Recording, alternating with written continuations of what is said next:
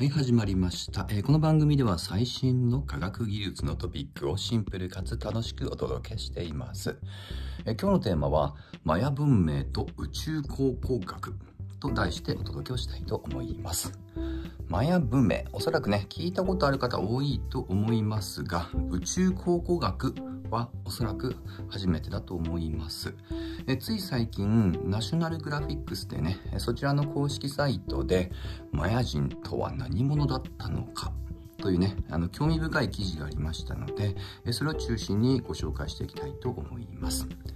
でこちらのサイトでは、まあ、いわゆるマヤ文明のね、えーまあ、文明がいつ起こって、どのような、まあ、あの文明の発展をしたのかっていうね、そういったものをね、歴史的に、まあ、滅亡までをね、わかりやすく書いてくれます。で、ユニークだったのが、実はつい最近、マヤ文明の中で、え最大の建築物を発見したっていうね、これ私知らなかったのでね、これに一番目を、えーまあ、引きました。はい。最近って言ってますけども、2020年に論文として発表されていますと。はい。で、多分、マヤ文明と聞くと、まあ、謎のね、古代文明っていうイメージ持ってる人多いと思います。えー私個人で言うと、このマヤ文明が、まあ、予言した、いわゆる人類終末説みたいなね、えーそういったものをね、まあ、脚色をして作られた映画、2012ね、これで結構ね、あの、よく、まあ、印象的と言いますかね、これであの、マヤ文明をね、結構興味深くなったのを覚えています。まあ、この映画はね、あくまでフィクションですけども、2012年の12月頃に、実はマヤ文明の、えー暦がね、その時点で終わっていると。一つの区切りとなっていたので、これはもしかしたら、マヤ文明は人類の終末を予言していたのではないか。はい。あくまでこれ都市伝説ですね。あの、もっと古く言うと、1999年人類滅亡みたいなノストラダムスの大予言とかね、覚えてる人もいるかもしれません。まあそういった類だと思ってください。はい。まあ、ただもちろん事実として、えーマヤ文明は暦ってものを持っていて、その、えー一つの区切りがそうだったっていうのは一応事実なんで、それが一つのアイデアの着想だったようですと。はい。まあ、ただね、結構冷静に見ると、あの、これはこれでね、あの、すごいことです。マヤ文明は大体ですけど、紀元前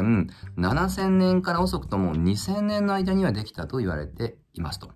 そして、この暦って言いましたけども、少なくともこの紀元前の時に自分たちで独自の暦ってものを開発したんですね。まあ、しかも実は、えー暦にも、えー3パターンあって、短期と、そして、え今回の、まあ、あの、えー2012、2012年の末で区切りのような、これは長期の方なんですね。この3種類の、まあ、ある意味複雑な暦っていうのを開発として運用していたと。当時としてはちょっと際立っています。で、これあの、ナショナルグラフィックスの記事によると、こういった高度な暦以外でも、例えば、えー周辺国との貿易、もしくは灌漑、浄水、農業技術、ないしは戦争、スポーツ、文学。まあ、本当に人類の文明の基礎っていうのはね、大体ね、文化的なものも含めて、もう確立していると。改めてここはちょっとね、超発達した古代文明だなと感じました。はい。まあさっきね、貿易って言いましたけども、当然ながら周辺にはいくつか同じように有名な文明もありますので、おそらくはそれぞれが独自に進化ではなく、お互いがね、知恵ってもね、えーまあもたらし合いつつ、お互いが発展を促したのでしょうと。はい。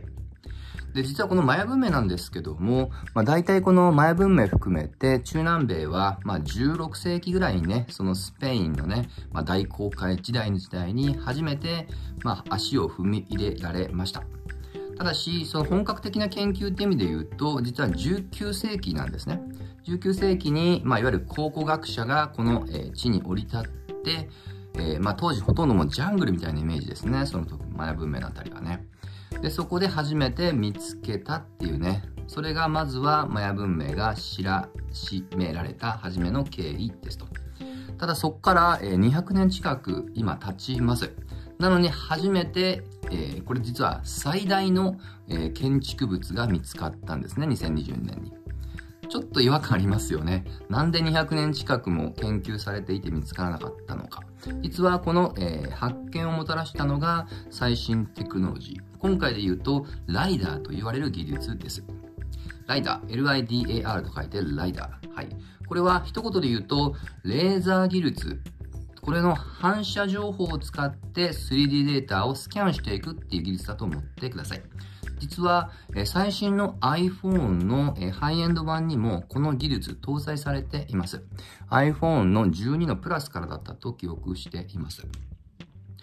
航空写真からこのライダーを使ってスキャンしていくと、実は今までも普通のね、自然地形しか見えなかったものが、実は構築物っていうものが浮かび上がってきた。これ今ではね、通称アグアダ・フェニックスっていうね、名前として、すでにもう知られた存在になっていますと。はい。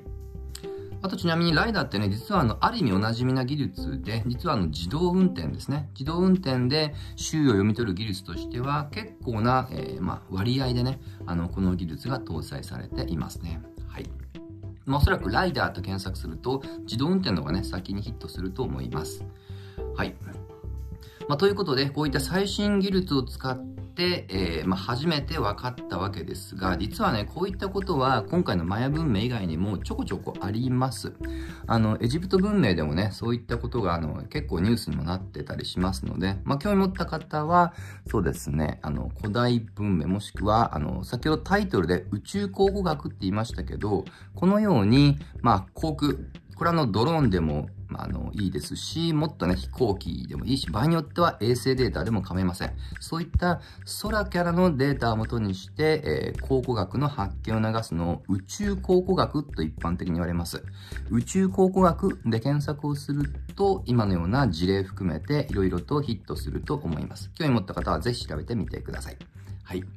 まあ、いずれにしましてもね、2020年、つい最近改めて最大の建築物が分かり、しかもこれも、えー、まあこれもね、えー、古代の測定法を使ったら、なんと紀元前、だいたい今から3000年前に作られたものだったそうです。はい。ちなみにサイズ、まあ最大の建築物と言いましたけど、南北約 1.4km、東西約 400m、にわたる、まあ、いわゆるその祭壇の儀式みたいなね、場所だったと言われていますと。めちゃくちゃでかいですね。はい。まあ、そんなマヤ文明なんですが、えー、古代でね、相当な高い文明を持ってにもかかわらず、大体、まあ、9世紀から10世紀ぐらいからね、ちょっと滅亡に向かいつつあったっていうのが今の定説です。ただし、その理由ってのはまだ定かではなく、まあ、一説には、えー、ちょっとね、あのー、気候変動で、まあ、干ばつが続いたり、もしくは自身がやった焼き畑農法の影響で、まあ、いずれにしても森林がね、破壊されて、農作物が十分に収穫できなかったから、その地を捨てたっていうね、説が、まあ、比較的有力です。これはね、おそらくまた今後、新しいテクノロジーの解析によってクリアになっていくかもしれません。はい。で、まあの、まだね、実はあの、先ほど触れた最大の建築物、この周辺にも実は、えー、データ、写真から、実はもっと構築物がいっぱいあるんじゃないかっていうことは、これは AI を使って今解析中です。はい。ですので、このあたりね、ほんと最新テクノロジーを使って、昔のことをより解像度が上がるってことは、結構ね、今旬なアプローチだったりします。はい。で、今回も、あの、単に、えー、最大の建築物が見つかっただけではなく、えー、これ結構実は意外な発見だったんですよ。というのも、マヤ文明は、あの、エジプトのファラオ王みたいな中央集権ではなく、比較的フラットな社会構造と、えー、思われていたんです。で、今のところもそうであろうと思っていますと。なのに、こういった超巨大建築物、ある意味これって、あの、まあ、ピラミッドの中でも比較的大きい規模のサイズですので、えー、中央集権でなきゃできないと思っていたあのような巨大建築物をそういったフラットな人間社会でも作ったっていうのはね、人間社会のまあ、ありよう、可能性ってことを考えさせるって意味では、これも社会学的にも偉大な発見だったりしますと。はい。そんなね、マヤ文明なんですが、実は文明は、えー、残念ながら滅亡はしましたが、そこに住んでいたマヤ人の実は子孫っていうのは今でも、えー、まあ、あの、生存、生存と言いますかね、活動されていますと。はい。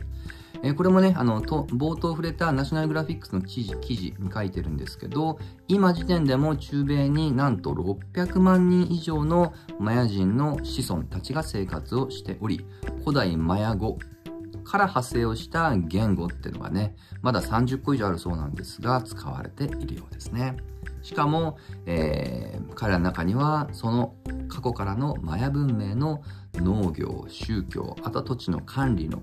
さまざまな伝統っていうのを守り続けてる方々もいるそうですと。はい。まあ、ということでね、あの、昔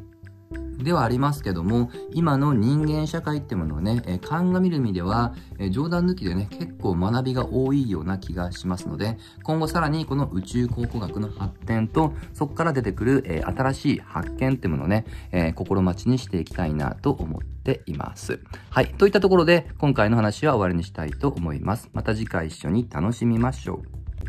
う。